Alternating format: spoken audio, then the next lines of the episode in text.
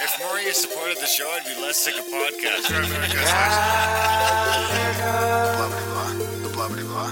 Sending out good vibes, The blah blah blah. good vibes, blah blah. good vibes, And the blah blah blah. good vibes, good vibes. 108 breaths of deep gratitude and prayers for guidance and protection. And put on a didgeridoo and shamanic drumming track. Shivers or vibrations and stuff like that.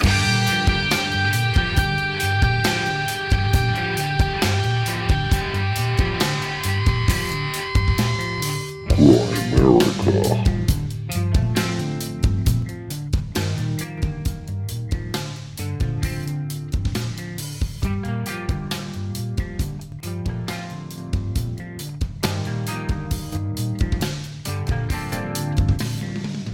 guys, welcome back to the Grimerica Show.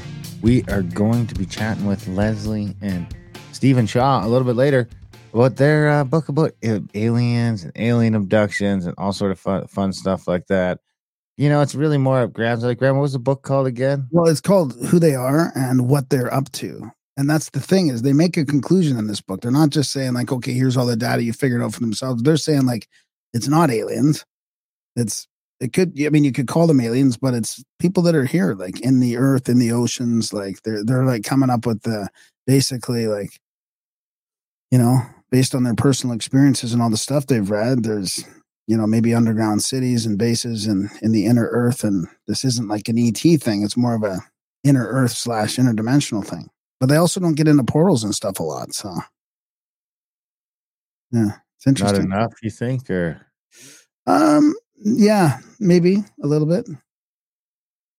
all right? You know, Well, of course, because I, th- I think that's connected with the underground stuff. I mean, when you look at, we talked about the underground bases having this maybe this magnetic anomaly above, like in Skinwalker, these guys have measured this weird magnetic anomaly in these areas, and there then there- happens to be portals there. So what if that is connected, right? Absolutely. Of course, check the timestamp in the show notes if you want to skip our lazy ramblings and get right to the point, right to the interview. There's always a timestamp in the show notes. Other than that, uh, Merry Christmas. I guess is our day after Christmas episode. We didn't come out on Christmas because I don't know who wants to work on Christmas. Yeah. Do the no agenda guys work on Christmas? Well, it's mainly because who's going to listen on Christmas too? I mean, it's not like you know.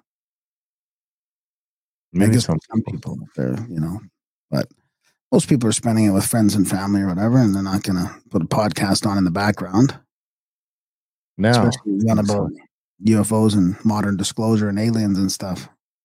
but some people there's some freaks out there and uh, we love you guys we love the freaks and we're here for you on boxing day which of course is a thing in canada i don't think the states just just the day after christmas down in america It's a big thing here. Yeah, it's a, it's like the whole town was shut down today. It was it was the same as Christmas Day. Like everything is closed. Nobody comes. Nobody like I don't think really people open up on Boxing Day and not Christmas Day here in Canada.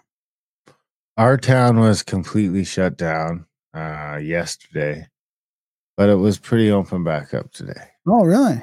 yeah Mhm. home hardware wasn't open a few things weren't Yeah, open but for the most part you know canadian tire and all that yeah, I guess open. some people just do like the one day. Yeah, so I got The to say, city is busy you got a got a synchro Christmas Christmas synchro for you to rate. Ooh, I don't have a Christmas. See, God damn, these Vegas cunts keep calling me. Should I answer now? Well, sure, answer. Remember when I? Oh my God! Remember when I put the lady from Health Hello? On the phone?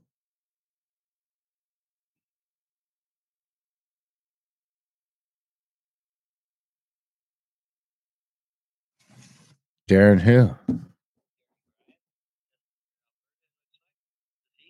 It's not coming through. Chester Miro. Canada, you're on the air. Go ahead. Hi, on the air with who? You're on the air too. So Darren, Darren, um, we're calling you on behalf of Hilton Wyndham Marriott, Caesars, and MGM. Wa- Wanted to know if we made it worth your while. Could you see yourself coming down to Las Vegas anytime with any friends or family in the next three years for some fun? Vegas, baby. Vegas, baby. like, uh, how worth my while? Like a Eh. free trip? Well, it's not free. It's four hundred ninety nine dollars for four days and three nights. You can bring four adults. they throw in 200 slot play, 200 in dining.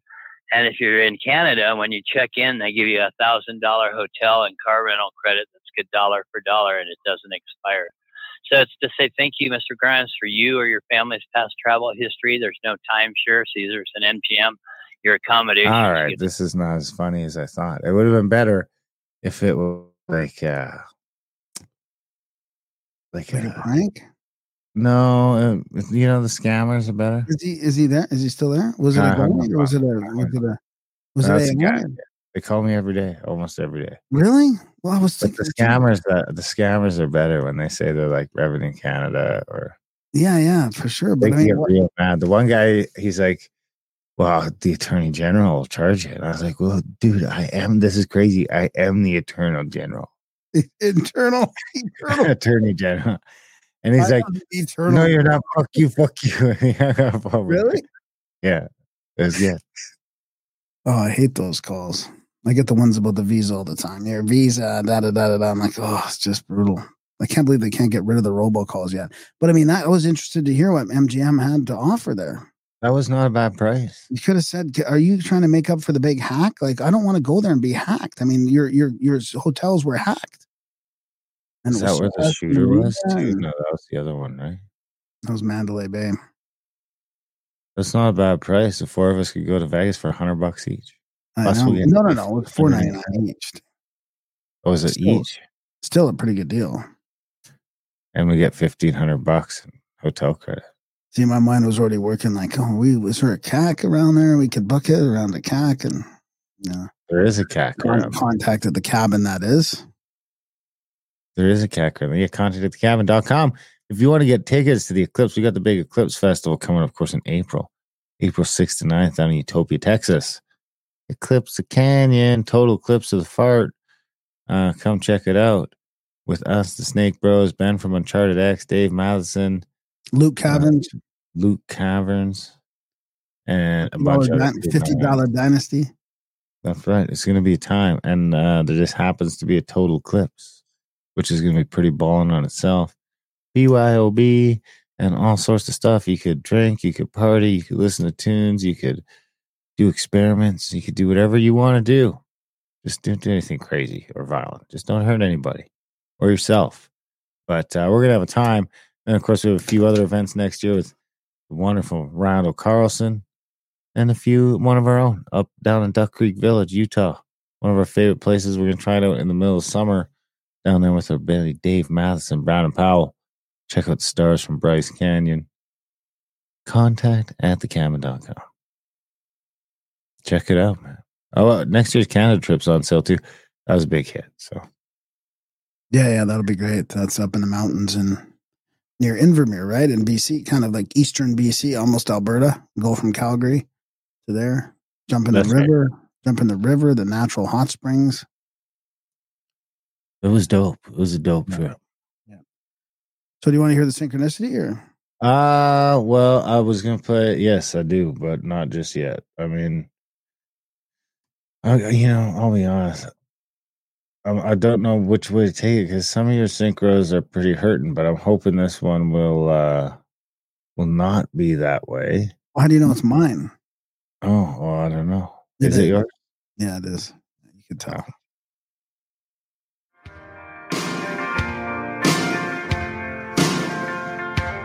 I want a good score for my synchronicity. If Graham reads it out, then Darren might give it to me. Hey, don't you please read it low. Yeah, yeah. So I play this game with my family that uh, it's called Joker's Wild, or some people call it Marbles and Jokers or Jokers and Pegs. It's like it's a card game, and you move your pegs around the board. You try to move them out of your. It's almost like Sorry. Do you remember playing Sorry as a kid? What What kind of board? Like it comes with a board? peg board? No, you make it like it's kind of like a, a camping. It's kind of like a camping game where like people just make their own versions. All you need is three decks of cards, twenty marbles, and five five marbles of four different colors. You know, and you move them out based on your cards, and you go around the board and you knock each other out. And Where do you get know, the board? You just make it. You just make it out of anything. The stone, there's wood. Is it just a circle or? Well, though the point is, is that so for Christmas, my family was saying, well, why don't we play like online. Like we can show you the board. And so I said, well, why don't I make one? Uh, so I went into the one of the the D and D programs that we used for playing online, and I made I whipped up a virtual board, and then we found a virtual card website that we can deal each other cards, and we played virtually this game. So I moved the pegs around the, the virtual board, and we did our virtual card game with the family. So I did that with my my mom and my sister and stuff. It was a blast on Christmas. That sounds wonderful. So so I guess. I mean, so it's my- better than not hanging out with them, but so my yeah exactly. So my my sister's boyfriend's son comes in and and he says. uh There's a- losers There's a Pharaoh. There's a Ferrero Rocher uh, wrapper on the floor, and it wasn't there when I left. And my sister's getting all excited because she thinks the dog ate a Ferrero Rocher, and if the dog, her little tiny dog, eats chocolate, like he'll probably die. Right? Apparently, like chocolate's not good for dogs. Yeah, but you know, I don't Yeah. know. I've seen some dogs pound some chocolate. They're just fine. So, anyways, this You big. You know what got our dog finally was licking the garage floor a few times. No, Yeah, that's what fucking did it.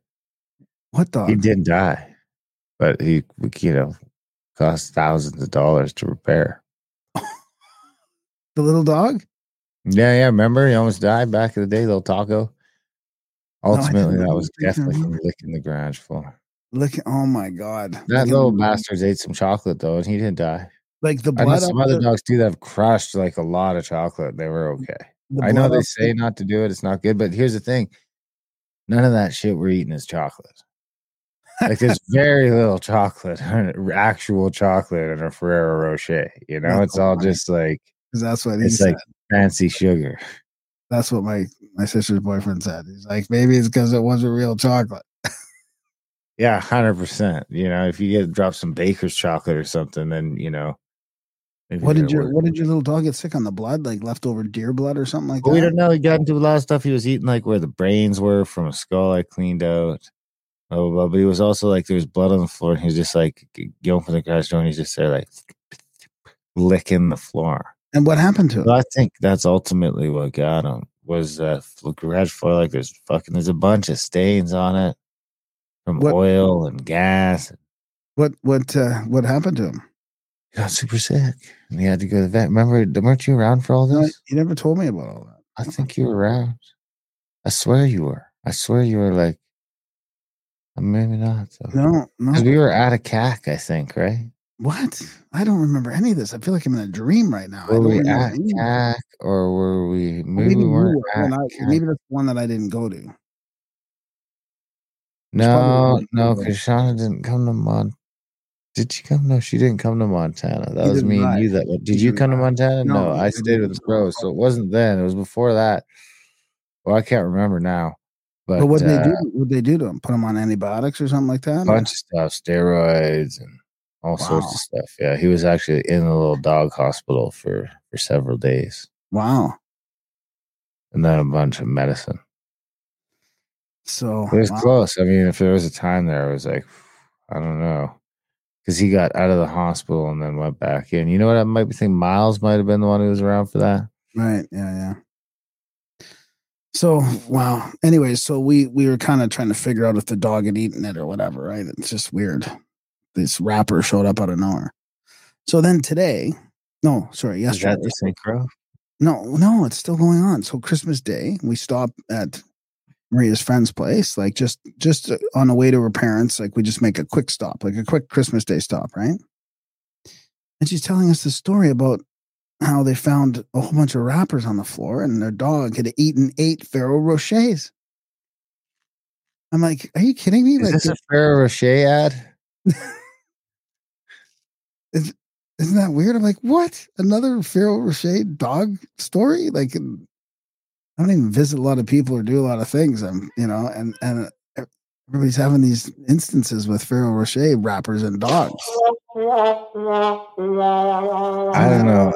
This week, dude. But all right, Mm. I'll entertain it.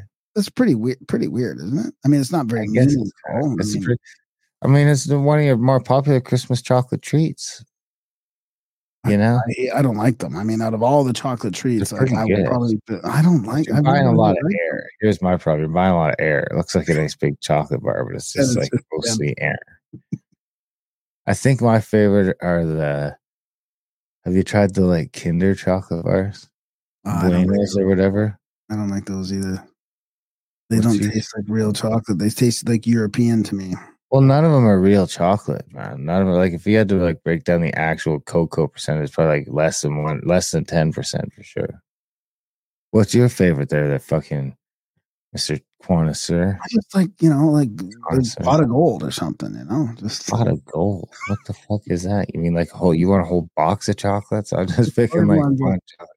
You've you've called me like the. You said that it's the ones that the old people like. Like I like all the the Oh, like the the caramel, Those- like not the caramel necessarily, but the ones with the nougat and the stuff in them. And the nougat. That's Yeah. racist. A nougat. Um, you're a nougat. I uh you know what? What about the old like the the peppermint or the the peppermint ones, like those little flat peppermint ones? Those are old people ones. My grandma always had those. They were like I forget what they were called. the after eights are good. The after eights are good. After eights. That's what it is. Yeah, Yeah. the after eights.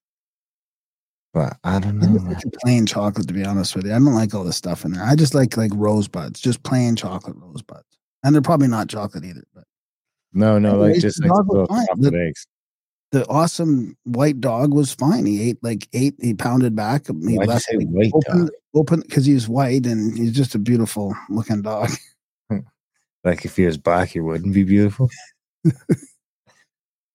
No, he just happened to be, but he had a cone on his head because he has to stop licking his wounds or something. So, um, you know, but just a super good dog. I mean, anyways, he was fine. He ate like Who eight, the he game? himself and ate. Um, my mom and I both times. You guys were a team? Yeah. Oh, that's nice. How come Maria didn't play? Uh, she was in bed. I uh She's not doing very well so, right now. I wonder how do you, I'd like to hear more about this game that you can play online. Can you just play any card game online then? We could just play poker. yeah, you could. I think. Yeah, yeah. It's just like deck of cards. Can you Stop. cheat? con. No there's no way to cheat. No, no, you can't cheat. Yeah, that's the thing. You all log into a table or something. Yeah, exactly. Yeah, it's pretty easy. It's pretty, as far as like you know, l- having like your parents play and stuff that maybe not aren't used to online stuff. It's pretty easy and intuitive. You just you just pick up a card, you play your card, you discard it, you pl- press the button, the play button, and then it goes to the next person. Super easy. Really good for You- like you know You can pick like the number of cards you want to deal out, the number of decks you want to use. Exactly. You can play Yeah. Go Fish, Yeah, you could play whatever you want in there. War. War. Yeah, I mean, there's a couple different uh, different Or what? This was the one that seemed to be the easiest to use for for whatever you want. I'm intrigued by this uh, weird game that doesn't need a board or anything. Yeah, well, I mean, I can show it to you if you want me to. You know, I can. Not now, but you know, maybe we could, you could teach you. It sounds cooler than Dungeons and Dragons. I mean, it oh involves Oh cards believe and like about this silly card game, and like D and D is the most complex, like interesting, creative game ever, and you, know, just don't. even- what a like, thing to say.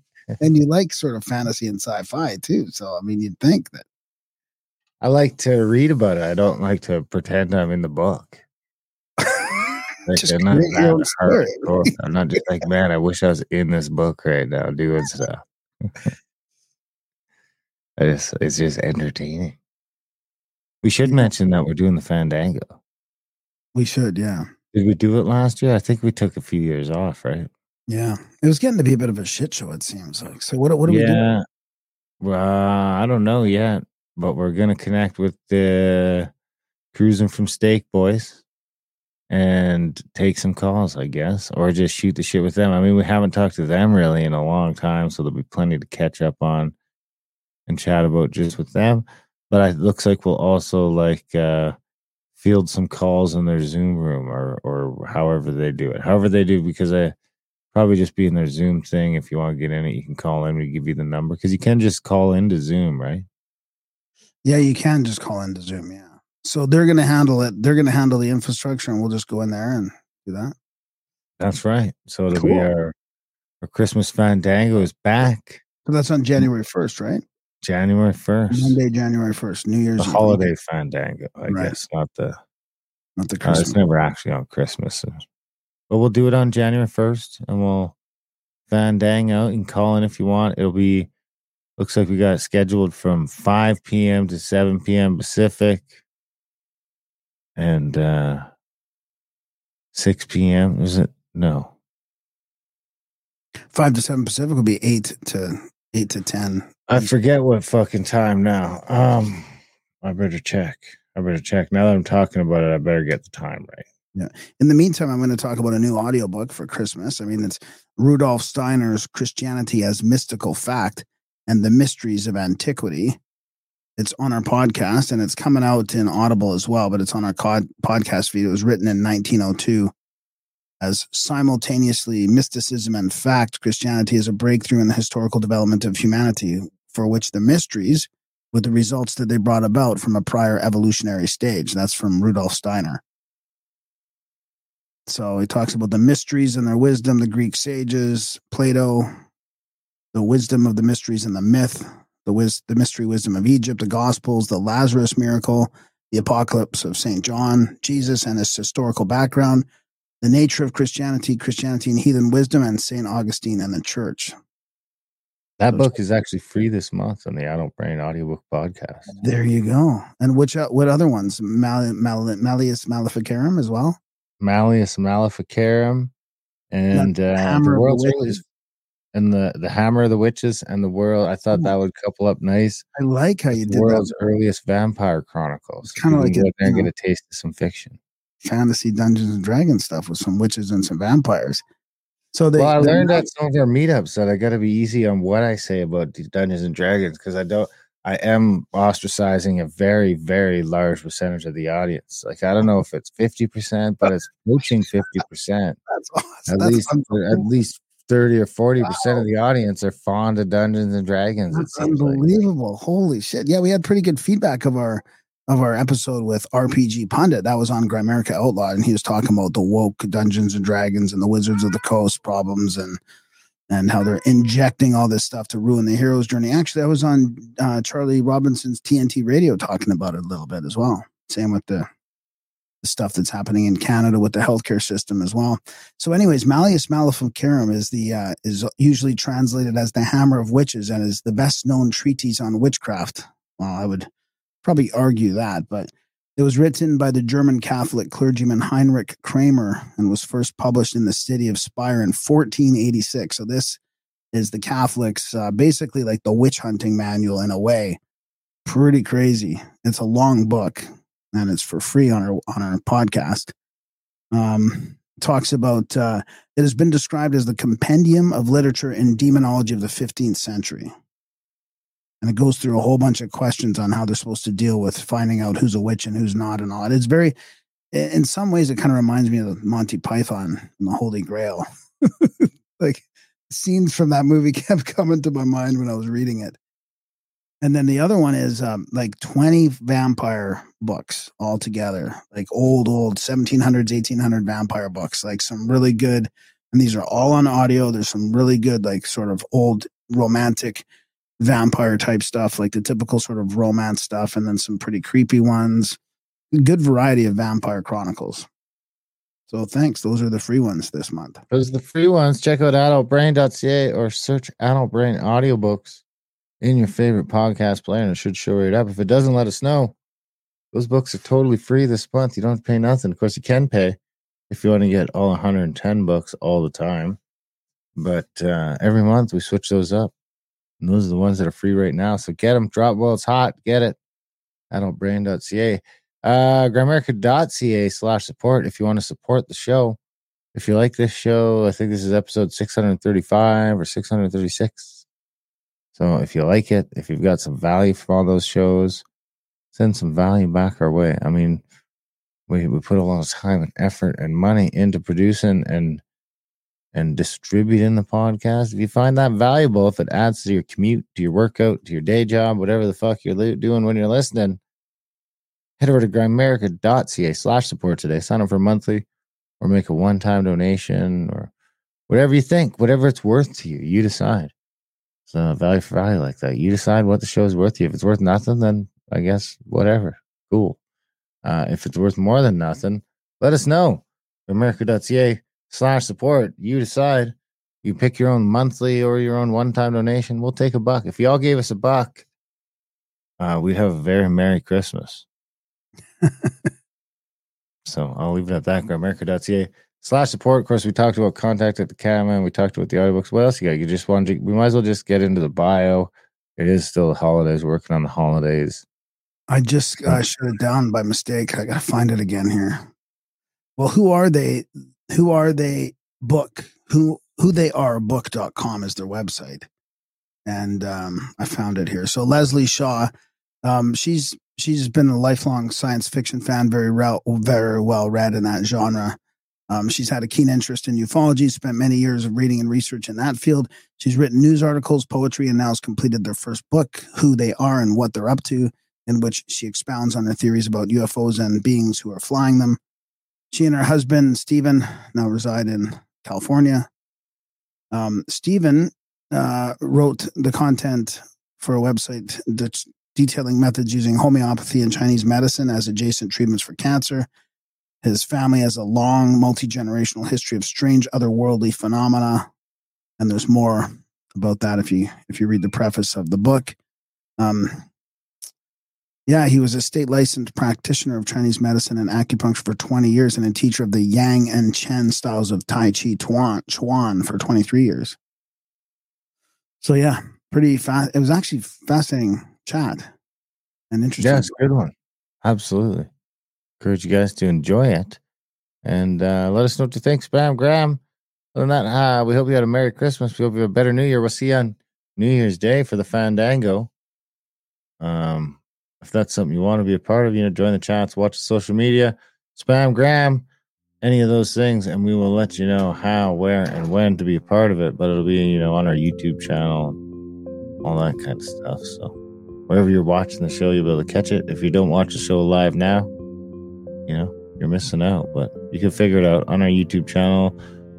Uh, I guess we'd be live on Rumble, uh, Rokfin.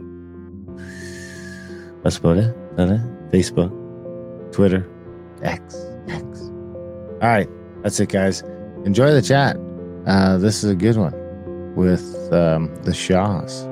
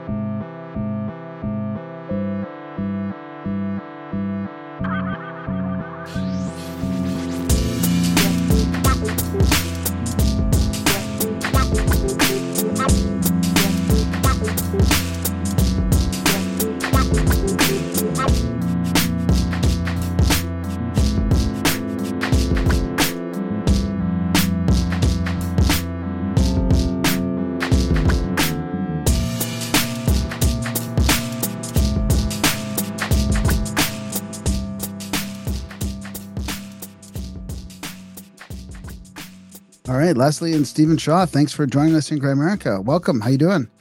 Thank you for having me. Very well, thank you. Good, good. Yeah, it was great timing. Thanks for coming on short notice. Uh, you know, uh, we got in contact, and usually, uh, you know, booking about a month in advance, but we had an opening this week, so thank you for uh, the short notice. And you know, I did have a chance to peruse your book. It was really, I do have a sort of a bit of a personal synchronicity. I mean, it's probably not. Darren's gonna just laugh. It's it's nothing, but I was talking to friends and family on my way to Darren's, and I was thinking about trying to get you guys on uh, real short notice here uh, about your book, and I didn't really look into exactly what your book was about, but we were talking about how this ancient history, this lost ancient history, and UFOs is all connected, right? It's not necessarily about ETs, but there's a deeper connection there. And then I started reading your book, and it was like sort of answering all the questions that uh, that I was talking to my friends and family about. So Yeah, we're very we're very science driven, and um, we don't jump down rabbit holes. So we're we're pretty, you know pretty sanguine in that way. Uh, Well, at least no. we think so. We don't, you know, our theories don't require wormholes or portholes or interstellar travel. Necessarily, that's a good point. Yeah, yeah. Is it pretty nuts and bolts then? Is that pretty safe to say? It's like, uh, I guess that's uh the term I've heard thrown around is nuts and bolts. well, we're just taking from what we've been able to, you know, garner from things that have been written, everything from the uh, from the Bible to the Mahabharata to to Chinese texts to our own experiences, and just also, you know, just using logic and just, you know. And uh, studying the instead of just jumping down like all of a sudden it's got to be an Einstein Rosen bridge and they have to have all this technology and it's like no no that, that that's not even what it states in the Bible. So it's just we're just like looking at it from the standpoint because I I was very much into science because I was a doctor for 20 years so I look at things very much from a logical and you know uh, you know horses not zebras standpoint our theories uh, began to evolve once we realized that UFO fact and UFO theories were not aligning. Uh, you know, these theory, the theories were that they're coming from interstellar, vast interstellar dif- distances, but um, our research shows that these things are making an appearance about 100,000 times per year.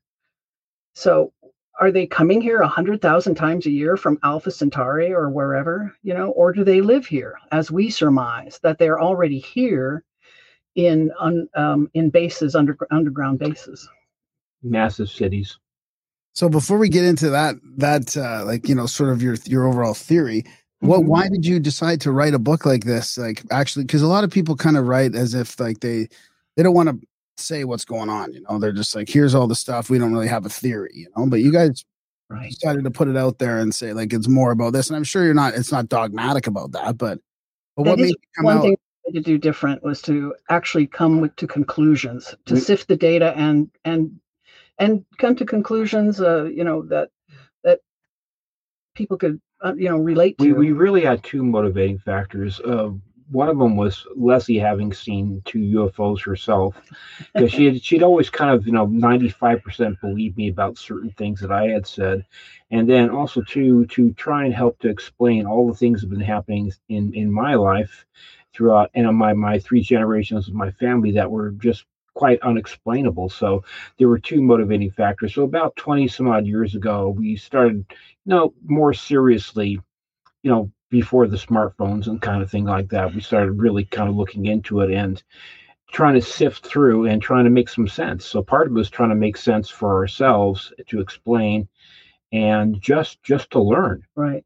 I mean, he had seen three UFOs before, um, and then we've seen two together after that. And uh, my first was in 2005, and I did believe my husband. I did believe his what his alien abduction stories and his his his UFO sightings. I just didn't believe it nine hundred percent. I believed it ninety five percent.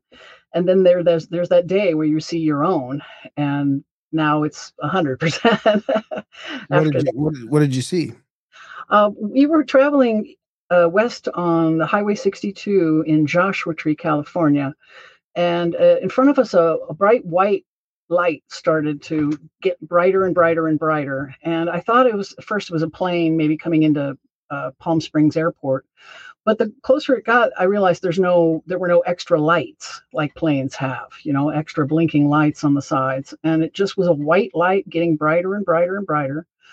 And then it shot away north over the northern horizon and gone in about a quarter of a second. It had to have been moving at ah, multiple thousands of miles About per hour. 10,000 maybe. And it, it took off at, at speed. It didn't slowly ramp up to speed. It was instantaneously going at that at that incredible speed. And uh, the the second one we saw together was uh, similar. It was a white light, but it, it was uh, doing very bizarre maneuvers, making you know U not U turns like our, our planes have to slowly bank and make a slow U turn. These were making V turns at speed, and um, hovering, stopping, hovering.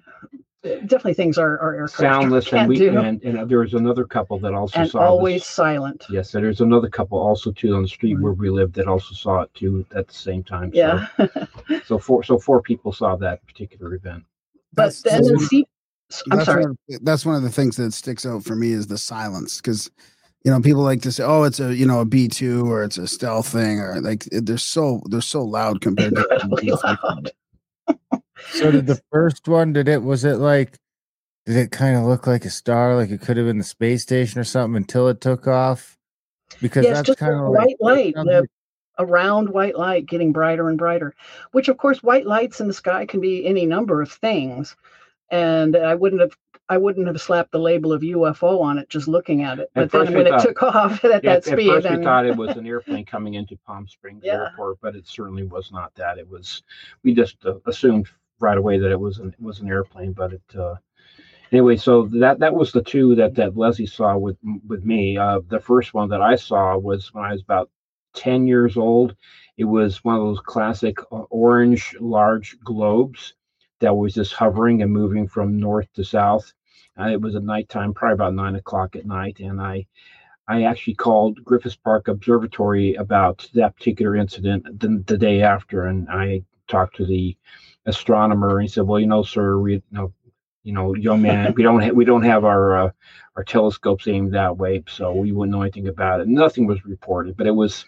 It's like you, you've heard probably be people reporting the uh, the orange globes that just are very distinct. And the second one I saw was with another person who was a valet at the um, at a restaurant called the Chart House in Malibu, California. I was it was the wintertime. I know it was because it was uh, the uh, playoffs between the Boston Red Sox and the New York Yankees, and I went out to get my my car, and it's right on the beach, right? So I went to get my car, and we both saw this this white object rise up out of the out of the ocean, and then it started doing its crazy maneuvers, and we both looked at each other, and said, "Did you see that?" and he said, "Yeah, yeah, I, I saw that." And the other one was um, one that was a multiple sighting that was early morning. It was it was it was uh, like eight o'clock in the morning, and a, a number of people saw a silver object that was hovering in the sky. Uh, in Yucca Valley, it was reported to the radio station. That must have been about uh, 2006, maybe. Um, And then there's the abduction problem, you know, phenomenon with his family.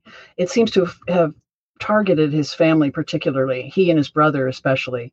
Um, his brother remembered seeing a gray alien in his room before he blacked out. And uh, another time he, he heard a sound on the floor. He was in the bed and he heard a sound on the floor thinking it was a cat. And he reached down to pet the cat. And instead, something grabbed his arm and then he blacked out again. And Steve, I'll let Steve tell his his stories. Um, my brother also had one too. Th- These all happened about when he was about 16. He had one where he was awakened by two bright lights outside of his outside of his uh, his bedroom window.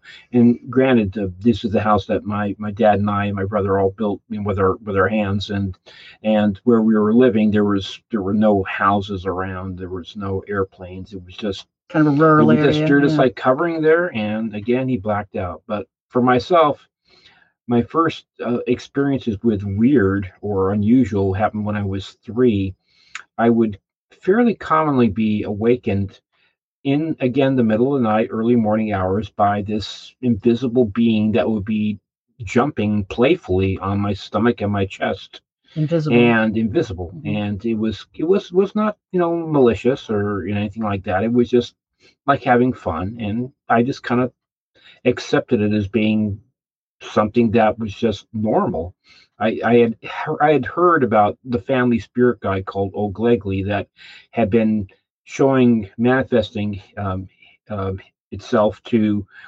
multiple generations of the Shaw and the Rowe family, mostly the Rowe family. Um, by the way, it seems like it's the Rowe side of the family that his has maiden name. the, It's my maiden mom, my name, mom's yeah. maiden name. And funnily enough, you look up the name Rowe, it means the uh, it, it translates as the tall red-haired ones, which is kind of very interesting. so um, in, in and of itself, but then I, I fast forward to about again about to the age of nine, and I was sleeping in a bunk bed at that time in my life. My my brother was on the bottom, I was on the top, and I heard these unusual sounds in that I heard coming from the living room. So I got out of the bunk bed and I started walking on the hallway, and I my heart was pounding. I was like really unusually nervous about. I didn't know what I was going to see, and I just get toward like turning towards to the right to go into the living room and I black out. And then next thing I know, about two or three hours later, I'm back in my bunk bed, having no clue what had happened, but I'm back in my bunk bed.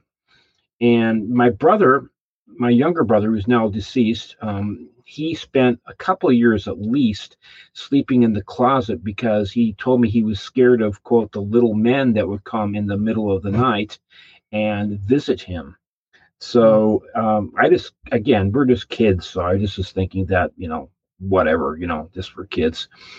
So anyway, the really strangest thing that happened to me, which happened in uh, 1979, January of 1979, I was 18 years old, and a number of things that happened, but one of the ones that happened was that I had gotten literally scared to sleep in my in my room because I had been being harassed and my dad had been being harassed and and other things were happening. So, anyways, I was sleeping on the couch in the living room and I was sleeping, you know, face up and I woke up about like six o'clock, five thirty, six o'clock in the morning. It was still dark. And I looked at my piano because I'm a um, I'm a pianist and I was thinking about what I was going to play, and I listened to the little fountain that was in the, in the distant room, and I was thinking, well, I'm not going to get up. It's too early, and then from behind me, from the front door, this entity came, uh, blue white, tall blue white entity, probably six to seven feet tall, and it was standing, but it literally kind of hovered or floated. It didn't walk, but it moved very quickly. In about two seconds, it was by my right side, and it literally paralyzed me, not in a not in a terrifying way, but just basically the right side of my body, the whole right side of my body, I could not move. And I felt it bend down and whisper in my ear, Hi, Steve. you know, just like a friendly whisper. I couldn't tell whether it was male or female. And I was thinking, oh, great, I get to see the family spirit spirit guide, old Glegley. But by the same by the same token, I also couldn't move so I was both really excited, but I was, you know, it was the unknown, so I was scared. And then eventually, it, I felt it, you know, uh, you know, go back and then basically go out the front door. To this day, I can't remember to this day if, if I went and told my dad about what had happened or whether I just had that missing time. It's just like that part is gone.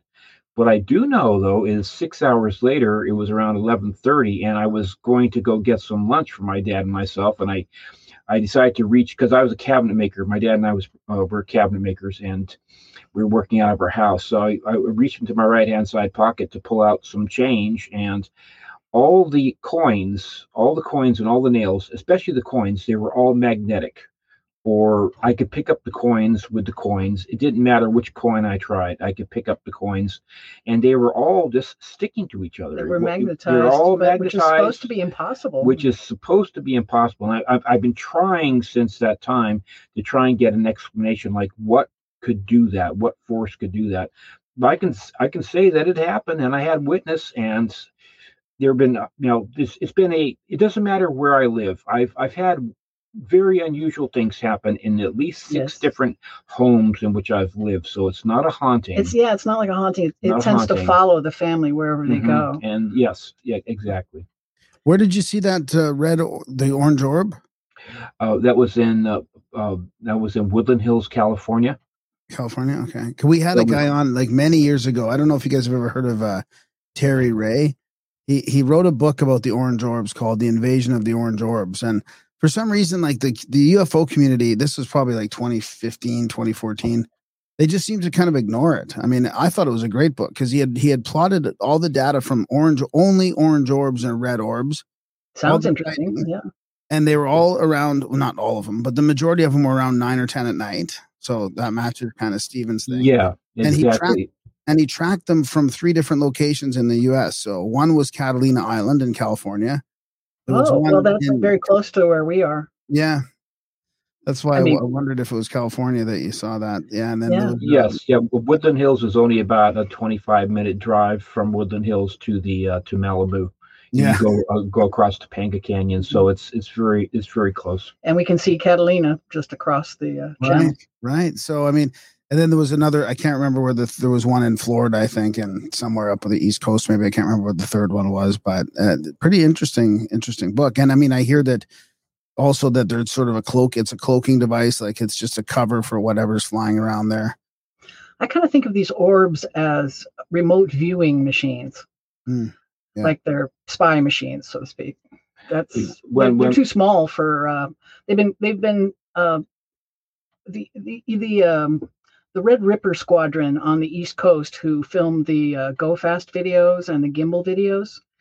Uh, they got a really close look at one of these orbs. It's about 15 foot diameter, and they're clear. It's almost like clear glass, and they'll ha- they have inside them a, a, A it looks like a metal or a black cube spinning inside of it. And I think that these orbs are are surveillance devices. At 15 at 15 feet di- diameter, it wouldn't be large enough to accommodate a uh, a pilot. Oh well, a a small crew maybe. Yeah. Really Maybe small. like little mini aliens, like uh, the same ones that are controlling the Bigfoots when they roll around. You know, when you mentioned seeing that light that took off to the north, it reminded me of my sighting, which I think was probably in 2010. If I had to guess, it was either 2010 or 2009, but I want to say it was summer 2010, probably. But mine was it was clearly moving uh, east to west, so I thought it was like me and my buddies thought it was the space station or a satellite. We were pointing out, we were watching it. Oh, look, there's a, a satellite or something. Because it was moving in a very linear east to west sort of trajectory. And then uh, about halfway or two thirds of the way across the horizon, it, it took off to the north. It was very clearly to the north. And it was that same sort of thing where there wasn't really any acceleration or anything. It was just like boom. And it was it was gone and it happened so fast that you didn't know really know what the fuck happened but there you know but there was some sort of like imprint of like the flash the flashback like when you close your eyes after the light's been on of, of the north you could see like the streaker of it clearly going to the north so that's that Is just it, seemed did you see the same thing? Like uh, it streaks out in a long line, and then the back of the line catches up with it. yeah exactly like so it's been- fast, you know. gone and then it was, but it happened so fast and we Yeah. I mean, we were we were admittedly we were smoking a joint. So it was me and my buddy and his brother, and we were that's what we were outside doing. We were out, but it was just it because we were all just like, "Whoa, dude, you see that?"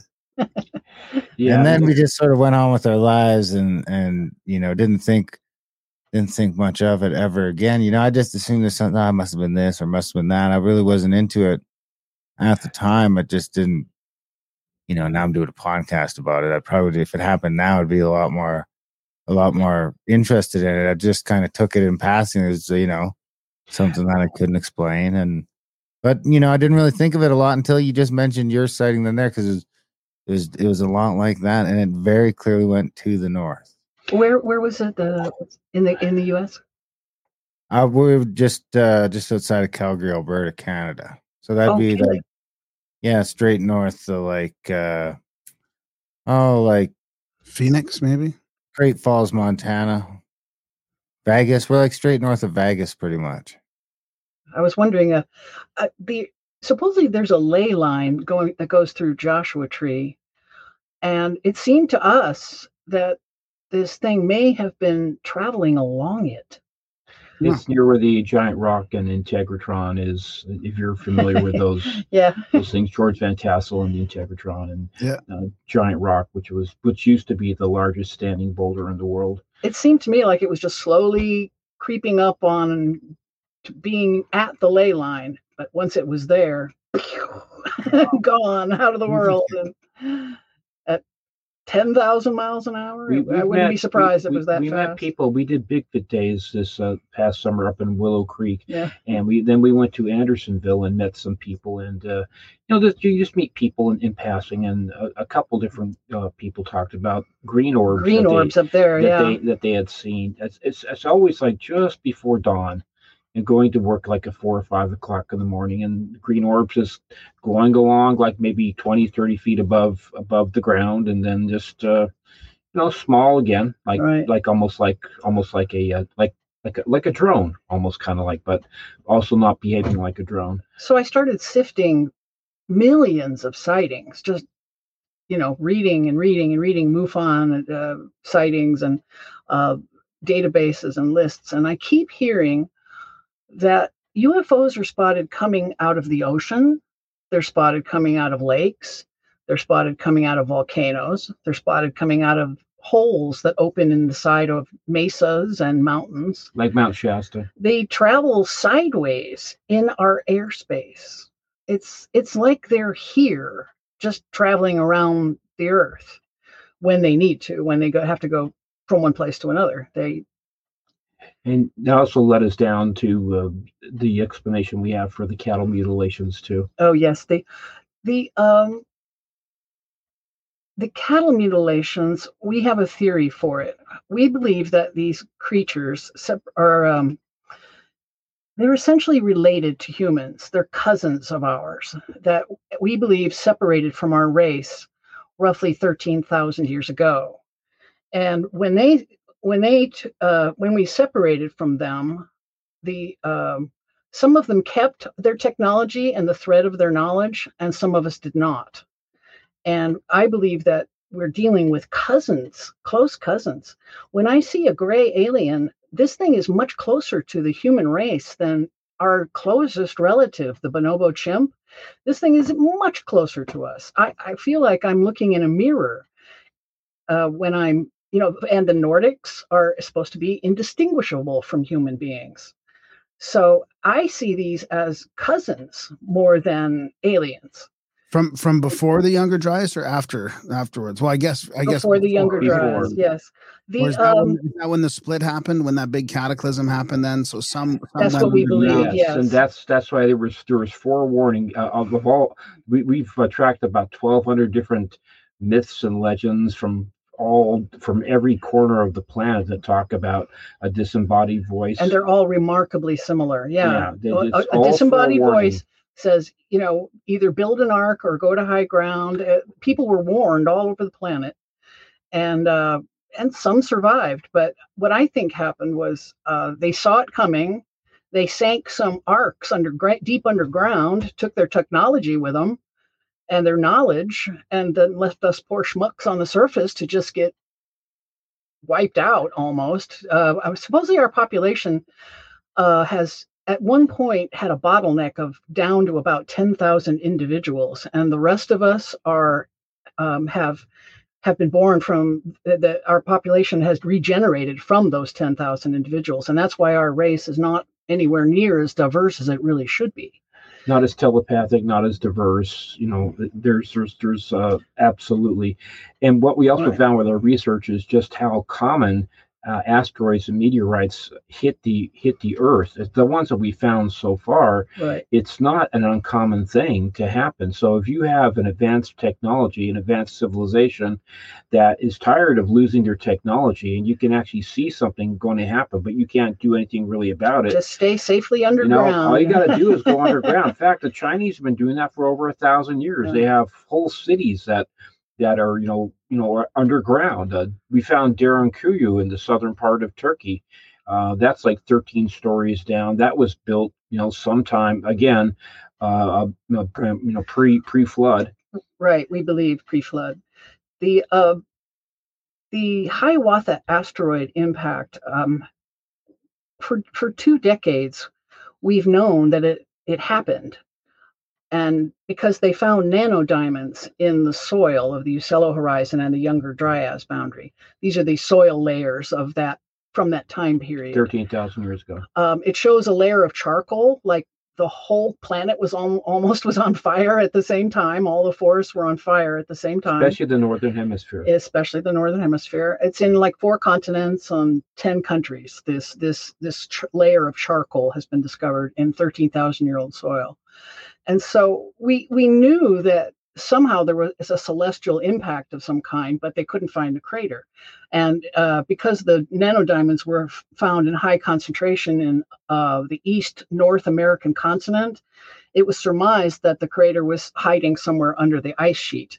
And that's exactly where it was. The, uh, in 2016, it was discovered and uh, it's it's the high uh, under the Hiawatha Glacier of northern Greenland, and um, the impact would have created uh, thousand foot tsunamis worldwide, and we believe is the source for the great the great flood myths.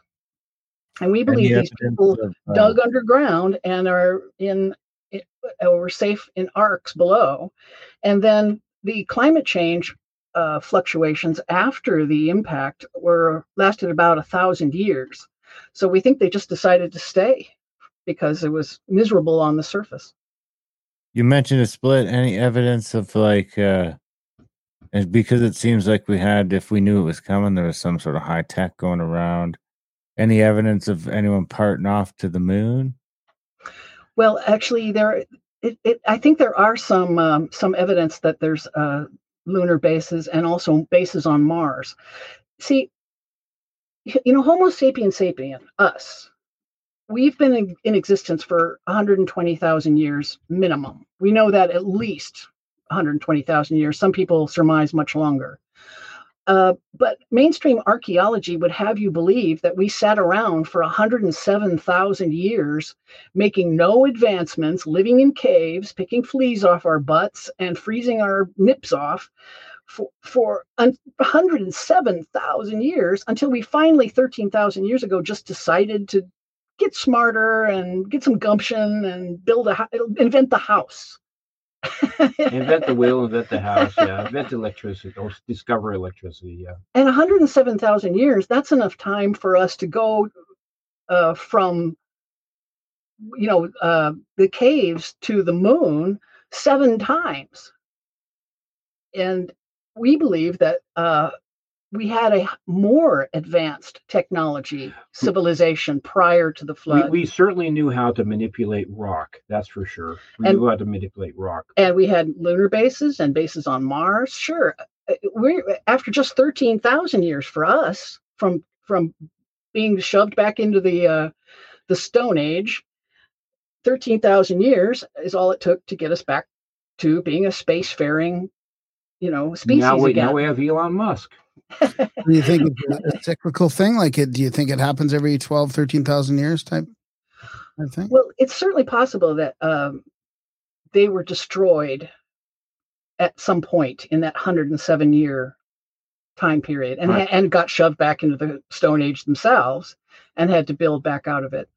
Um, we don't we, we don't know for sure. There there was an asteroid impact about 5,000 years ago, and that you know could have affected. I mean, I'm sorry, 50,000 years ago, and that could have affected uh, the development of the human race at that point too.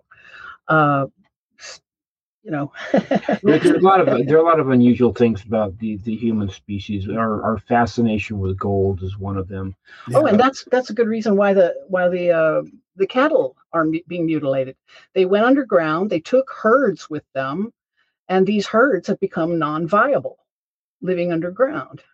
What do they take? They take the genetic material and the tongue and the eye, the, the sky-facing eye. They exsanguinate, so they take all the blood And too. the They're blood. taking genetic material, and it's it's not just a science project. It's it's necessity. And we I'll- think that's why they're taking humans, is they need the genetic material for their their breeding programs. What What do you mean by genetic material then?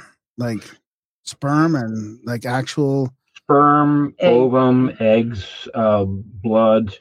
Of course, you know, like I said, you know, uh, things such as that, and, and sometimes they'll take they'll take actually people and maybe not return them. Um, Yeah, we think uh, that's happening too. there's So, like, there's That's kind of the missing four one one aspect.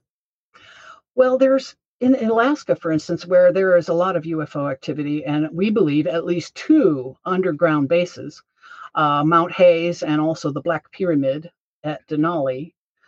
Uh, people there sometimes disappear, and they're not. There's 16,000 people have gone missing in the last 30 years in Alaska. We think sometimes they, of course, sometimes they're eaten by a bear or lost or whatever, but uh, we think sometimes they're just taken and not put back. Yeah, exactly. So that what it makes me think of is that this you're talking about a breakaway civilization since like from from let's say let's say pre younger Dryas cataclysm.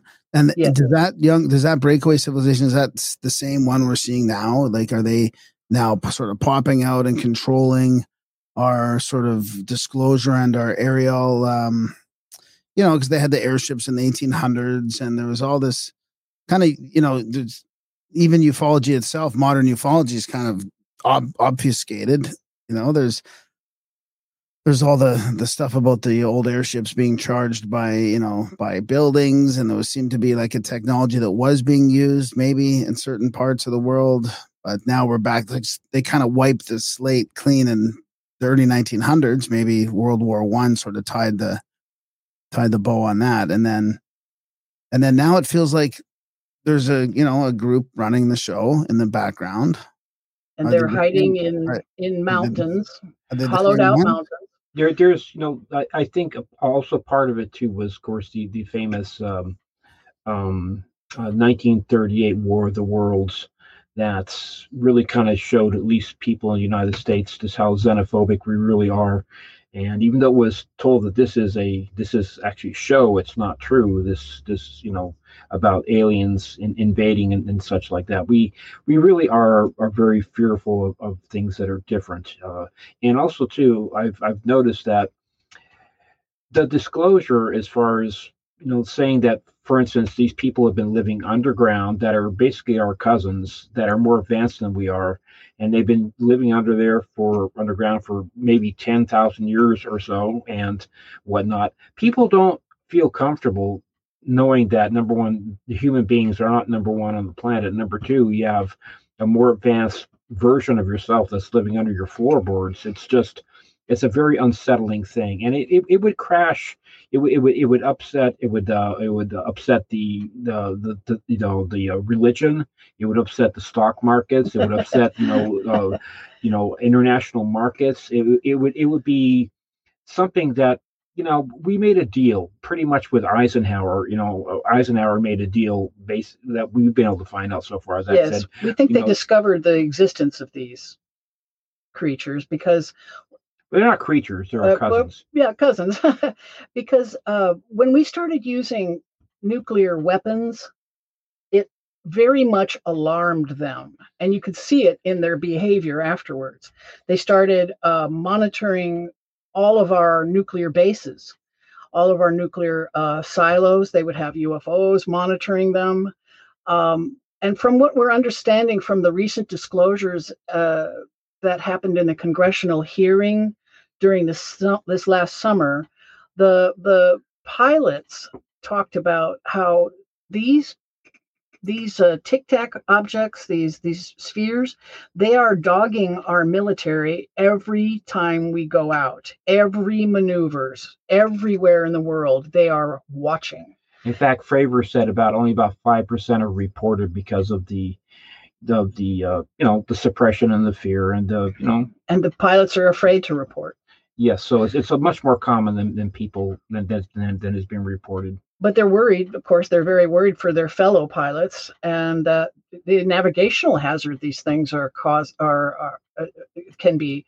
The uh, the the Red Rippers reported one of these spheres flying between two of their their uh, jets, and only about fifty feet away.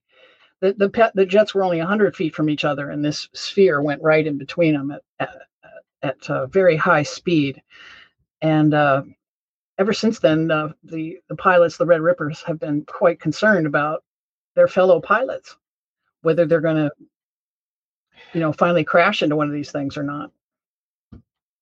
Yeah, you mentioned the disclosure, the uh, the impact it would have. I, I think it it would impact the most the scientific community and the academia. I mean, I don't. I think they're the ones that aren't ready to accept a lot of this stuff because there is For, this, for this- sure. That's for sure, indeed. this consciousness. Oh, you guys have a. Cha- I forgot you have a chapter in your book about that too. Yeah, the the consciousness aspect is what they're still talking about in this, even in this modern disclosure, which is interesting. You're seeing on X posts all the time. People are talking about that it's related to our consciousness. So, so how does that how does that fit into your theory that that we have some kind of like control or we can actually summon things or you know even from an occult or magical point of view as well I'm glad you asked that because uh, um, for for for me, when all these interesting things were happening back when I was 18, I was what today you consider to be a very chaste and pure soul. I hadn't done anything sexually. I was studying Tai Chi, and I was I was a long distance runner, and I was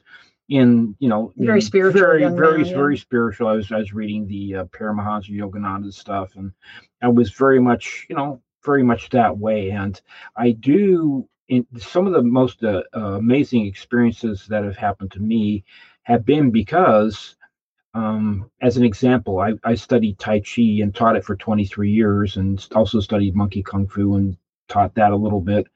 But one of the things I talk about is the Chi energy and how to generate it and how to manifest it. And literally, Chi energy is real. I've been hit by Chi energy. I've been knocked on my butt by Chi energy from like about six feet away. And I've also knocked people over myself too. I've had uh, the most amazing experiences. I do think that these entities are they're uh, psychic, they are telepathic. I think they do are they are attracted to pe- to people that are more maybe higher vibrational.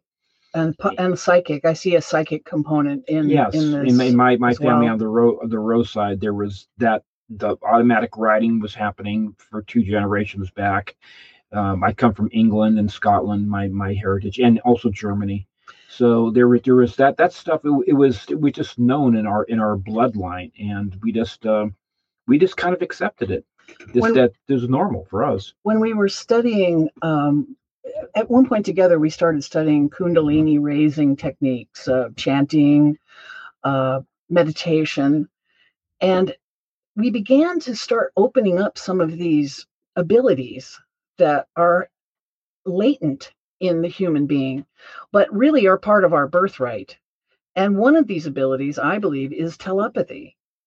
This is a human birthright that is something all you have to do is is awaken these abilities inside yourself. And one of the things we think has happened is that this these people who have separated from us and didn't lose their technology and didn't lose their knowledge they have continued to advance spiritually as, As well, well, yeah. and this is why they're capable of telepathy with us and I, I don't think you could have telepathy between a, uh, two creatures that were not necessarily the same And, species. and, and astral projection, I've been doing that. That I the first time I astral projected consciously was when I was 17, and I just actually astral projected about four nights ago. yeah, I got out of my body. I was sleeping in the bed, and I, I got out of my body, and I went to go open the door uh, to to go out because Leslie was in the it was sleeping in the living room. And I went to go open the door.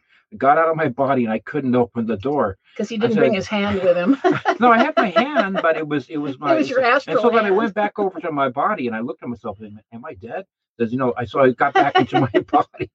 I mean, these, these things are still happening to me. It's it's it's it's something that you know you hear about mm-hmm. people doing remote remote viewing and things like that. A few people are able to do that, you know, legitimately, and the the and a few people can do psychic things, and and definitely astral projection is is something that I've had for most of my life, and it's it's a very real thing. It's kind of fun too. Well, where would you go if you had a choice to pick a place and you were aware enough to stay in that in that out of body state for a while? Where would you where would you take yourself? I mean, I mean, I'm I was always might be- it might attracted to scuba diving because I'm afraid to scuba dive in real life, right? You know, sharks, drowning, you know, things like that. Le- Leslie, you went to the pyramids a couple times. Oh, and I went to Egypt one time. When you're out of your body, uh, you can just command where you want to go, and your your astral body. Yeah, the, the trick the trick is to not to not try and move your arms or legs. You just use mental commands. Yeah. You Well, just- at first, uh, Yes. a- after you do it for a while, you start to begin to feel the difference between the astral body and the physical body, and you can start moving the astral body. But at first, um, what you try and do is move, and then your physical body moves, and you just slam right back into your body. It takes a while before you get get the hang of it. Um, we started doing this work, and it, it was enjoyable, and we were be- gaining more abilities. And Steve was becoming more and more psychic. He was already very psychic to start with. But then we began hearing into the astral realm just in the waking state. Um, they call it clairaudience. And I found it to be very disturbing. I would hear something, somebody speaking right behind me, and I would turn, and there'd be nobody there. And that's that sort of creeped us out, and um, certainly creeped me out. And I I stopped doing the practices. I st- I stopped, uh, you know, doing the chanting and the meditation, and slowly, the abilities I had gained sort of faded away. But these are bi- abilities inside the human. It's it's like I say, it's our part of our human birthright. Yes. And you know, I, I still have things happening to me. As an example, about three nights ago, I, I got into bed and I was starting to go to sleep, and I hadn't gone to sleep, and I felt as if somebody had gotten into the bed. It felt exactly like somebody got into bed next to me. And it wasn't a cat because we don't have any any animals. and I said, I said, okay, what do you want? Because I, I, I knew Yeah. something was there, right? So anyway, so I'm just so used to this stuff. So anyways, I woke about five o'clock in the morning, and I was I was gonna get up and you know go go go out and get some coffee, and it's always on the right side of my body for some reason. There's this voice, a very very clear voice said, "Husband," right in my ear. I said, Leslie never calls me husband. It She wasn't calls me. It was a, this is very clear, just like husband. I said, you know, again, like I said, these things have happened to me so frequently. Like many times, I hundreds of times I've had where I'm starting to go to sleep and I'll get three distinct knocks behind my head on the wall, just like boom, boom, boom, always in the set of three. I've had that many times, uh, well, hundreds of times. And just a couple of months ago, he he wakened to find a being in his room, Mhm. uh, a, a large black being with yellow eyes. Yep. And I said, "What do you want of me?" I've been trying to get answers because I decide I'm deciding now to try and confront these things instead of trying like you know turn my back on them. I said, "I, I want to know what what are you trying to you know what is your reason for being here? You know why why are you harassing me? You know it's it's it's unnerving. It's it's caused me many many sleepless nights. I can tell you that. What did it say? It didn't say anything that I can recall. It just it was just looking, but it's standing there and I, Staring at him. yeah. Another time it was like it put its put its finger on my head, right on my forehead, like at where the third eye is, and Put pressure on it, right? It's yeah, it's it's it's strange, um, to to say the least. I can tell you the the most fantastic experience I've had, which I, I I know that these teachings, like the Zen teachings, are absolutely real because when I was 22, I was up at the Sonora house in Sonora, California, that my parents and I had built, and I was I was of course I was really heavily into Tai Chi, and I was uh, reading Paramahansa's autobiography of a yogi, and I decided to. It was the day after Christmas, and I decided to do one of his Christmas meditations, and I was sleeping on my back on the floor at that time in my life. So I around eleven thirty at night, I did the Christmas meditation, and I went to sleep woke up about 4:45. I know it was because I saw the VCR clock said 4:45. And for whatever reason, because I'm not a particularly religious person, I thought about God's love. And I had this feeling that it was as if I felt the felt God's love in my head, but I thought God's love in my heart. And I felt like this line come together and meet in my third eye chakra and from like about a billion miles away this inverted pyramid of blue white light like an inverted pyramid it hit me right in my third eye in a split second and i was encased in this cocoon of blue white energy. And in that nanosecond i understood why the tibetans and why the different monks and the swamis why they they, they sit for eight to ten hours a day in a lotus position with smiles on their faces because they're channeling this type of energy. And it, I came across it just by having one single thought that was that was a thought about love. And it was it was it was miraculous. Didn't was, you see that exact thing on a, a drawing later? Yes, Yeah. yes. It was about three months later. I was working with my dad, and I was uh, thumbing through a Psychology Today magazine, looking at some of the ads in the back, and and I came across this this article, and it showed this man laying on his back on a stone tablet with this inverted pyramid of multicolored um, layers of energy hitting him in the third eye and encasing him in a cocoon of energy. It says, and it said, you can uh, achieve enlightenment via the Rosicrucians. I Oh, didn't become wow. exactly what had Weird. happened to him. That's so weird. I can't that before you said that, I thought about the Rosicrucians because we just met somebody who who joined recently and he was uh talking about the first couple levels of stuff. Like his life has just all completely changed. He's practiced a lot of these meditations, like sort of a daily a daily thing, a daily ritual sort of meditation, and apparently it's uh it's been very very powerful for him. I like your cat. kitty kitty. yeah, no, they, they, they, they, they truly are. Like chi energy is real. Um, the, the, what the Zen talk about having one pure thought. Things also they talk about like you know, to truly understand a grain of sand is to grasp the universe. Uh, a single grain of sand is every single element that's on the periodic table, apart from the ones that we've manufactured. So it, it is it is a lot of these teachings are they have a lot of truth to them, and and again, a lot of it has to do with kind of like how pure you are and what you're doing with your life. Tai Chi is definitely one of the things I would recommend for people to um, to help to number one to calm down, you know, uh, let's say obsessive compulsive disorder and and just to keep you in good shape. Do you have any Do you have any videos or like um, lectures you could recommend for Tai Chi? Like any uh, instructions? Well, I put out a series of Tai Chi tapes back in the mid '80s, and there are there are many there are many different. Um, well, there are well. You like Polly Zink's work? well, Polly, Polly Zink that was my monk my monkey my monkey kung fu um, master teacher. But uh, as far as Tai Chi, you can get some of the older stuff by uh, Cheng Man-ch'ing or um, um, Marshall Ho. There there are there are some good ones. I mean, you know you want to go for there's two schools of thought there's the short form and then there's the long form. So the long form is is is really better. The 108 it's called the 108 movements. The 21 is just you really don't get the full the full benefit of tai chi. So it's I, funny that number 108 comes up so often in numerology yeah. it's funny it's in tai chi too.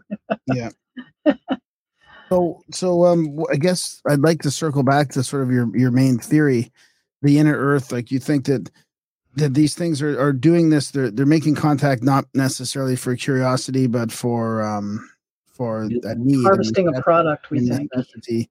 they yeah. they they need it is it is it connected? Are they going underground and are they in all these different continents? Is it all connected? It's not like one big. I don't think you guys think it's one big inner Earth with an inner sun. No, they, no, we're not. We definitely don't uh, uh, uh, attribute that theory, but we there are they're huge underground hollowed out caverns that are temperature controlled lit you know able to grow crops um, with uh, thermal power you know the uh, uh, geothermal, geothermal water, power yes. thank, thank mm-hmm. you. And uh, we do believe there was more than one ark sunk in uh, all over the world. We think there's there's some in russia. We think there's some in probably australia we know there's two in in Alaska.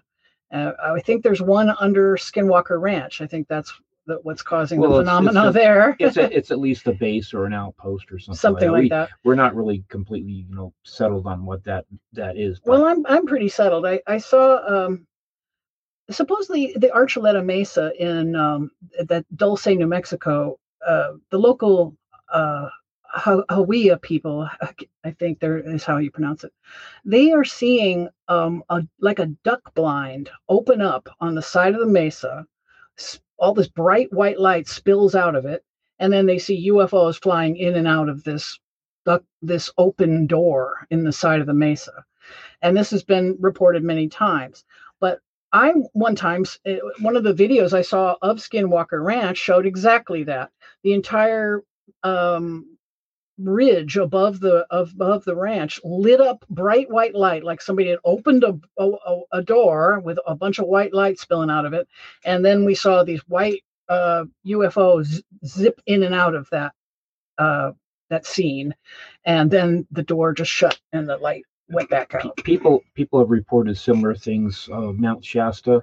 Yeah. it's a whole opening in the side of mount shasta. Yes and light and UFOs. Like yeah, the the, the, uh, the, indigenous people have been they call them the star, their star, uh, the, the star people or their star yeah. brothers, and yeah. it's it's not unusual for them at all. So it's and yeah, you, know, you were mentioning Lemuria uh, earlier, um, as you know, the Lemurians were supposed to be living in uh, the uh, continent of Mu, which is a low.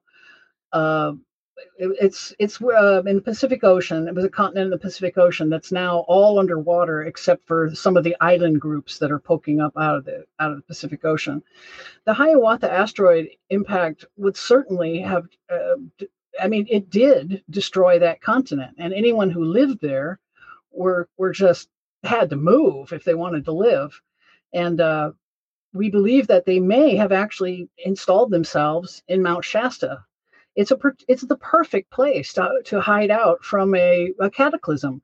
Uh, the- the mountain is at high elevations. You don't have to worry about flooding that way. It's also riddled with lava tubes inside of it, which uh, would be make it easy to to uh, hollow out cavernous areas and for an underground city.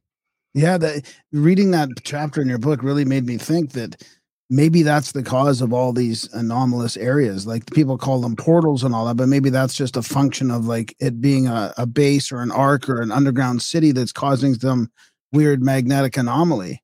I think I think portals are not really happening. I could be wrong, of course, but one thing we do know they can do is they can cancel matter out long enough to open a hole in a mountain and pass through it. And people have described um, how a, a hole will open in their wall or in their ceiling, and they're taken that way.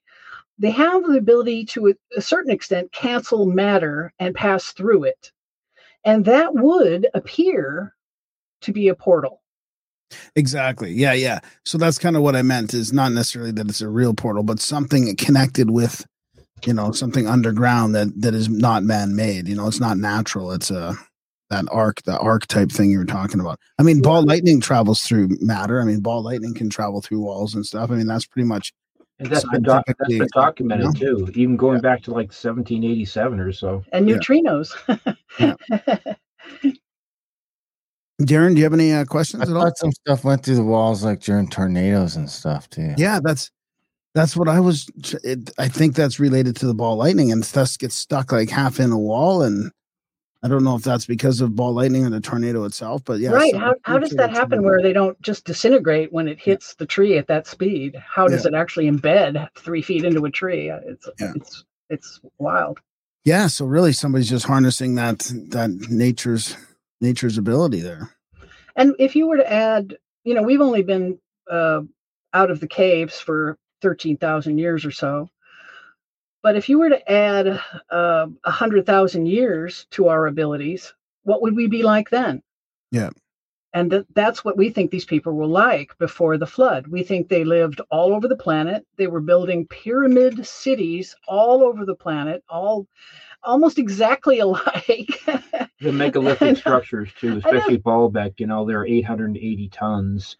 Just the tri the trilithon. the right? trilithon stones Yeah, are ridiculous. without without crane marks or without you know it's just it, I'm lifting it 20 feet you know Yes. from it's like it's ridiculous the, the, the also too because I, I used to when i was in the navy i was a Seabee for six years and i've been to places like midway i actually did a tour of duty on midway island which is was, was really kind of cool back in 1981 and we did a lot of concrete pouring and we've we've done a lot of concrete and cement pouring because we also are stained glass artists too kind of we were at least.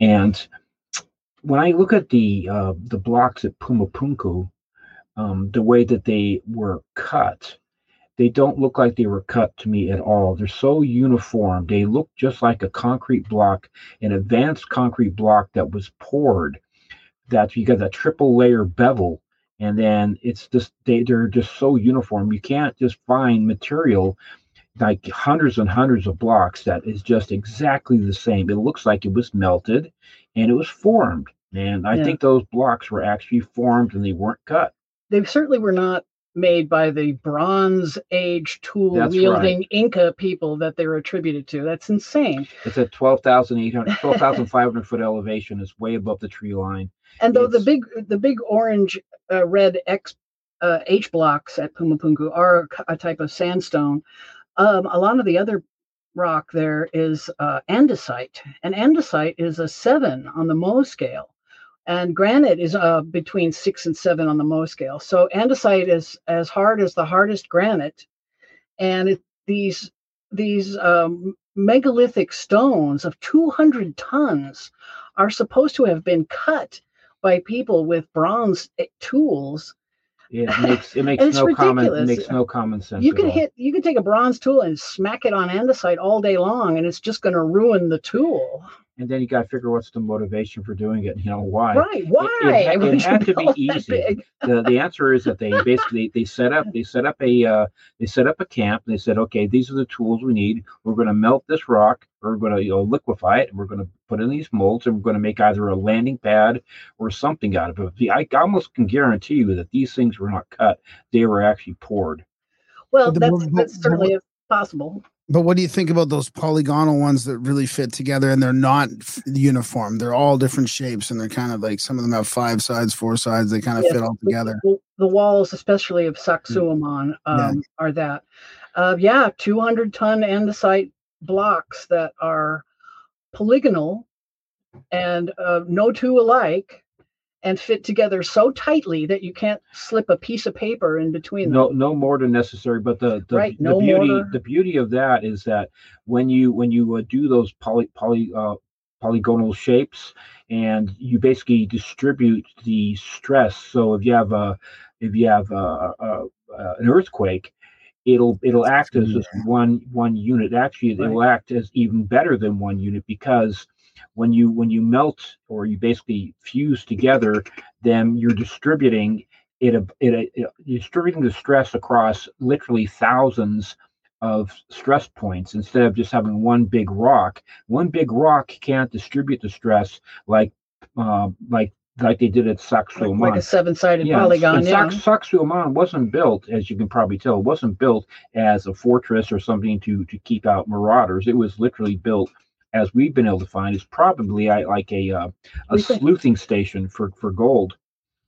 we think it might have been a, a massive mining operation for gold, Sacsayhuaman, because the walls, they're only on one side of the of the hill, so they're Yeah. obviously not for defense. You think they're- there, do you think there's some measurement or some way that they're um that they're that they're using some information to figure out how to to put all these the, the seemingly random blocks together like for this the stress point reduction that you're talking about like do you think there's something that they're are they matching it to nature's frequency or something like that do you think? Or is there some the meaning behind it or are they just it- it- making One thing that we do know is that you know granite and andesite do have a high uh, high amount of quartz, which has the piezoelectrical effect. So it is a conductor.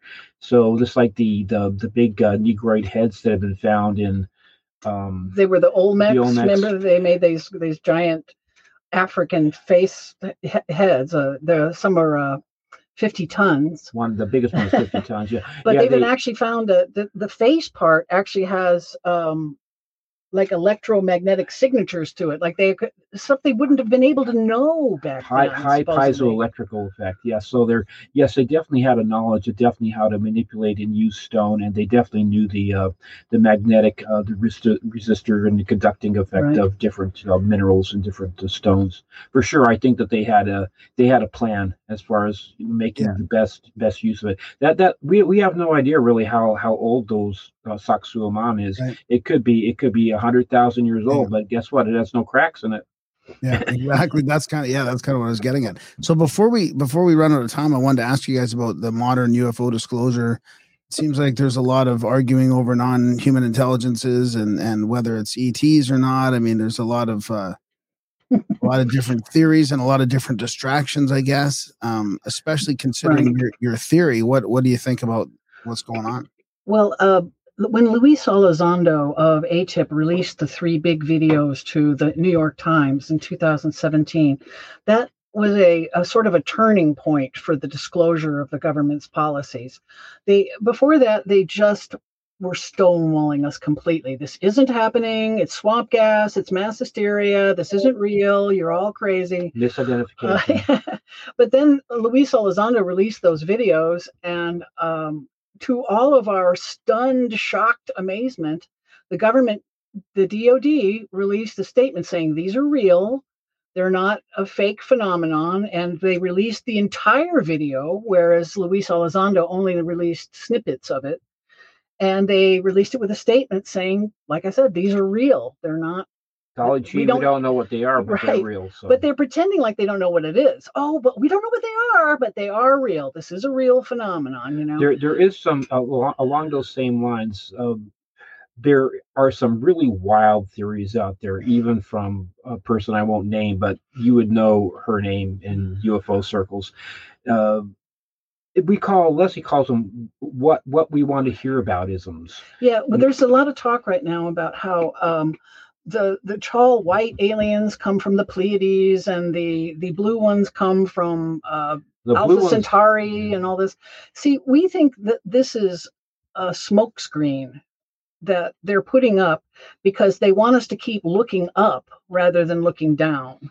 yes there's this whole, whole thing They like to play space alien. you know? supposedly we have for the past 20 years since 2003 we've been hitching rides on four different starships and we visited with the tall white aliens and the nordics 26 different star systems and they're a part of a federation. And we're part of a federation and we're part of it too, and we get to guess- go along and- for the ride. and guess what? Guess what? Two of the ships, two of the ships, uh, two of the starships are happen to just happen to be named after two of the original members of Majestic Twelve. So these aliens that are so much more advanced than we are, from Alpha Centauri from- have some for some reason named their ships after two Ma- Majestic Twelve uh, individuals. it's it's just it's just like we we all would love to think that you know Yeah. you know Captain Picard is out there and and you know Captain Kirk and things like that, but it's just it's just ludicrous, you know. Nobody would like it more than than I to be true. Nobody would like it more than I.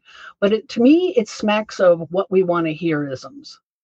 You know what I mean? It's Yeah. yeah, that is what we want to hear. We want to know. We want to be part of a of a Federation. federation and and and zip around the galaxy with them. That would be just so awesome. So that might be a little easier for everybody to handle than oh by the way there's like a you know a, a civilization that broke away from you many many thousands of years ago and's been living Right. underground and uh, watching you for for this long and they're still there. And one thing about these people, they're quite different than we are, we believe.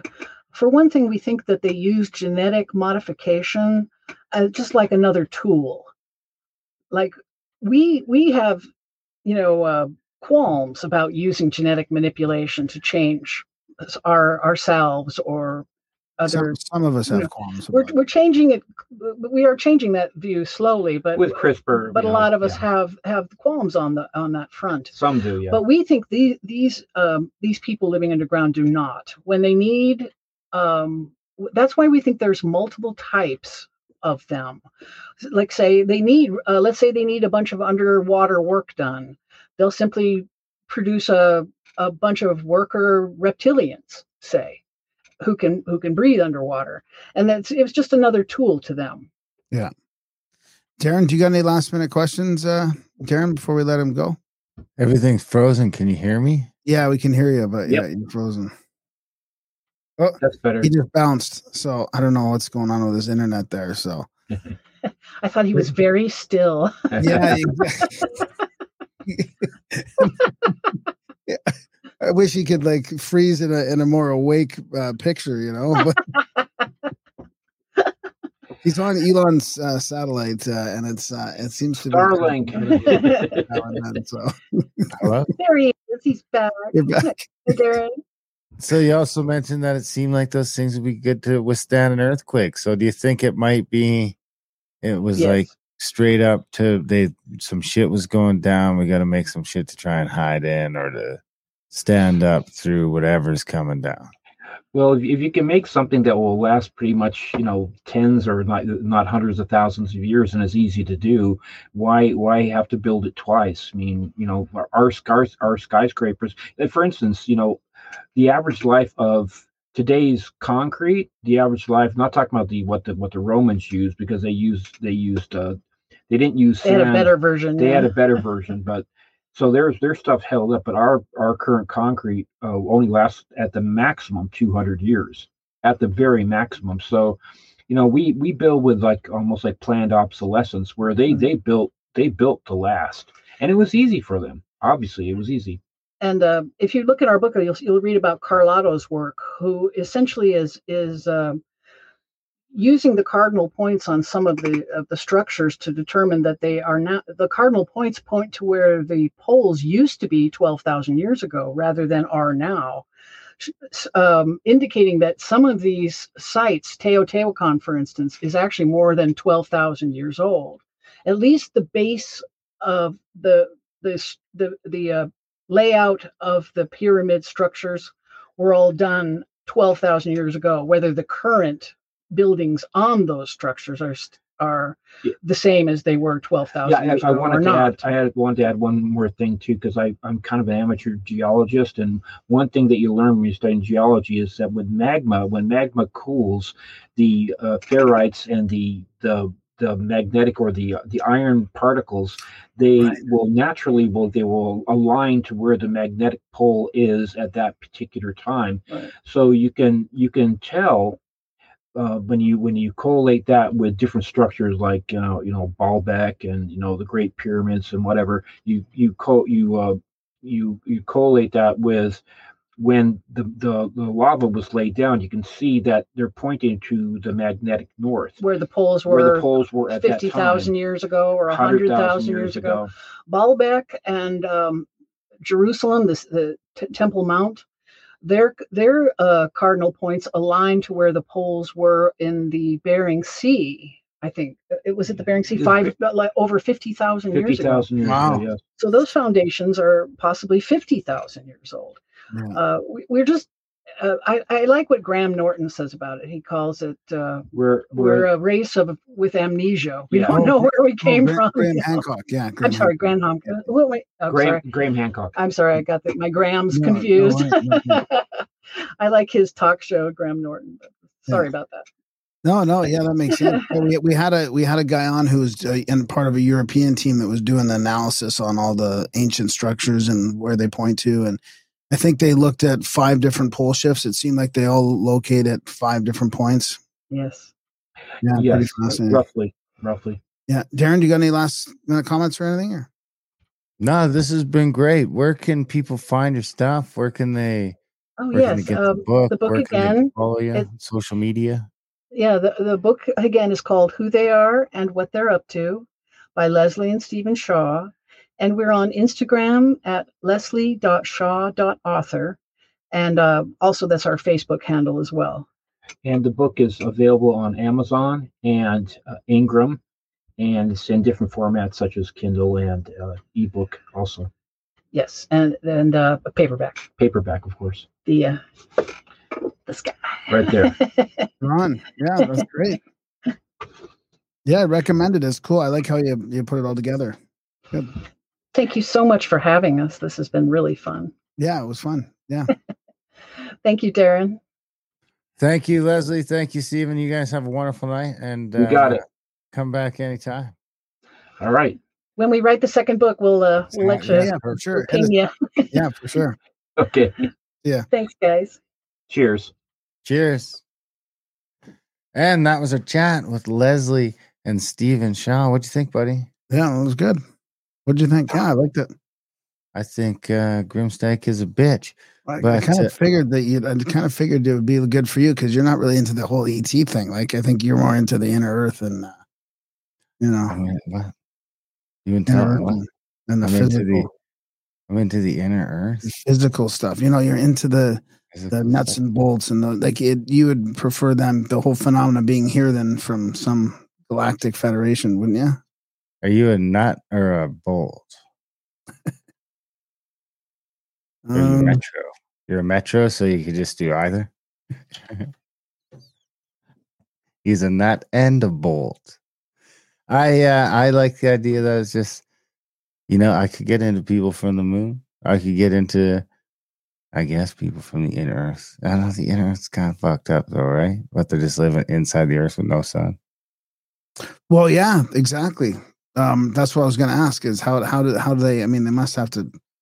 That's I think that's why a lot of the inner Earth books in the in the late 1800s, a lot of these fiction books had an inner sun, right? I mean, the inner Earth was supposed to have its own sort of sun. So, how would you get all that vitamin D? You know, you you, you wouldn't have uh, you wouldn't have a natural way to do it. That's a supplement. on blood or something. Maybe that's why they need all the blood from us, us humans that are still in um, the Garden of Eden. What? Some people think You're gonna be a Christian soon, huh? some people think the Garden of Eden is above is, is the, the what's above ground, right? It's like all of us are above ground. That's actually the Garden of Eden. Yes, right now. Yeah, everything. Is it ground. winter in the Garden of Eden? Yeah. It's winter. It's wintry garden. Anyway, big thanks to Leslie and Stephen for on the show. Big thanks to you guys for listening.